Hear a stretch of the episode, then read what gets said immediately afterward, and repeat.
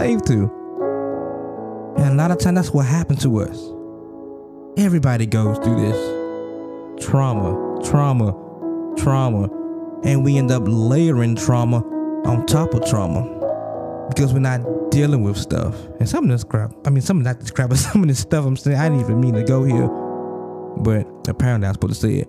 But when, especially when it comes to dealing with trauma, trauma is a blinder especially childhood trauma. Like I said, I don't even know why I'm going here, but maybe somebody supposed to hear this. But childhood trauma is a blinder. And when we grow up with childhood trauma, we grow up with a certain perspective. And this is what I always say. When you're hurt and you're broken, your judgment is clouded. If your judgment is clouded, then your perception is going to be clouded, going to be distorted. And if your perception is distorted, your perspective is going to be jacked up. Those, man, you can't see things the right way. You can't see this because you can't see that, and you can't see that because you can't see that. That's very dangerous. And that's the mindset that Satan keeps us in. That's the cycle that keeps us in. That's why we can't go to God because we're too ashamed. I just took a drink yesterday. I just Proved that girl last night. I was on Pornhub this morning. I smoked this cigarette. You know, that shame makes us feel like we're not worthy to go to the one being that can help us, to heal us, and to make us whole. We cannot allow him to keep us in that same old cycle. We have to break and free. We have to break free and say, Lord, just like Peter, Lord, save me. I'm drowning. Save me. Save me. Peter was drowning. And that's when you know Jesus was right there. It's no different than today. We are drowning in our hurt. We're drowning in our sorrows. We are drowning in our trauma. Jesus can help us, and He's here to help.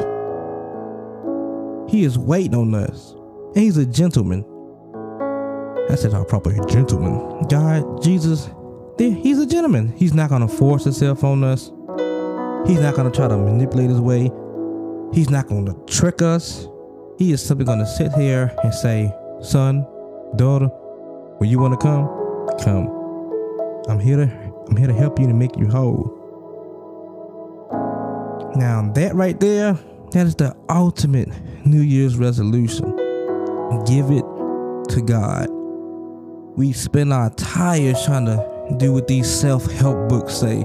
And even some of these churches, I heard Stephen Furtick put it this way, and this I like, I love the way he put it. He called it Christian crack. These little cute little cupcake messages that just make you feel good, but they don't bring change. They don't convict you. Conviction brings change. Conviction and offense. Those are the breeding grounds for change. Call out to God. Stop following behind. Stop following behind these crazy stuff. Stop spending your time listening to folks. You, you're wasting your money buying all these books and having all these subscriptions to these people. You're wasting your time. You're wasting your energy. And the more you, the, the more you do, the more you do, I'm trying to sound all proper, the more you do, the more you distract yourself and you distance yourself from the one being who can help you, the only being who can help you. His name is Jesus. It's not a self help book. It's not a drug. It's it's not a um, relaxation track on YouTube. It's not I don't know what do you call this stuff. Uh, some meditation. Um, man, none of that crap works. It doesn't work. It will never work.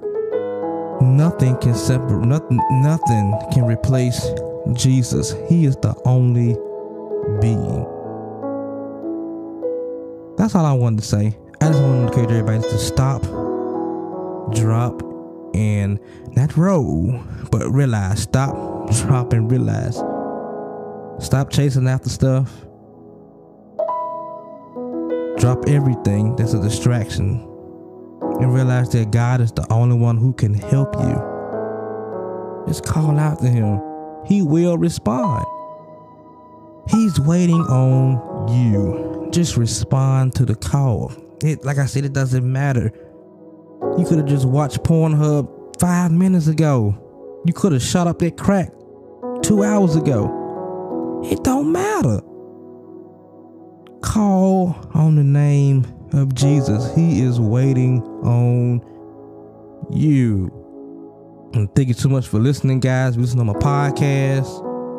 Please follow, or I don't know what it is, follow, subscribe. I really need to know. I really look see what it says, but subscribe if you listening on YouTube or you watch my videos on YouTube. Make sure that you subscribe and you click that notification bell so you can be uploaded, uploaded, alerted when I upload new content.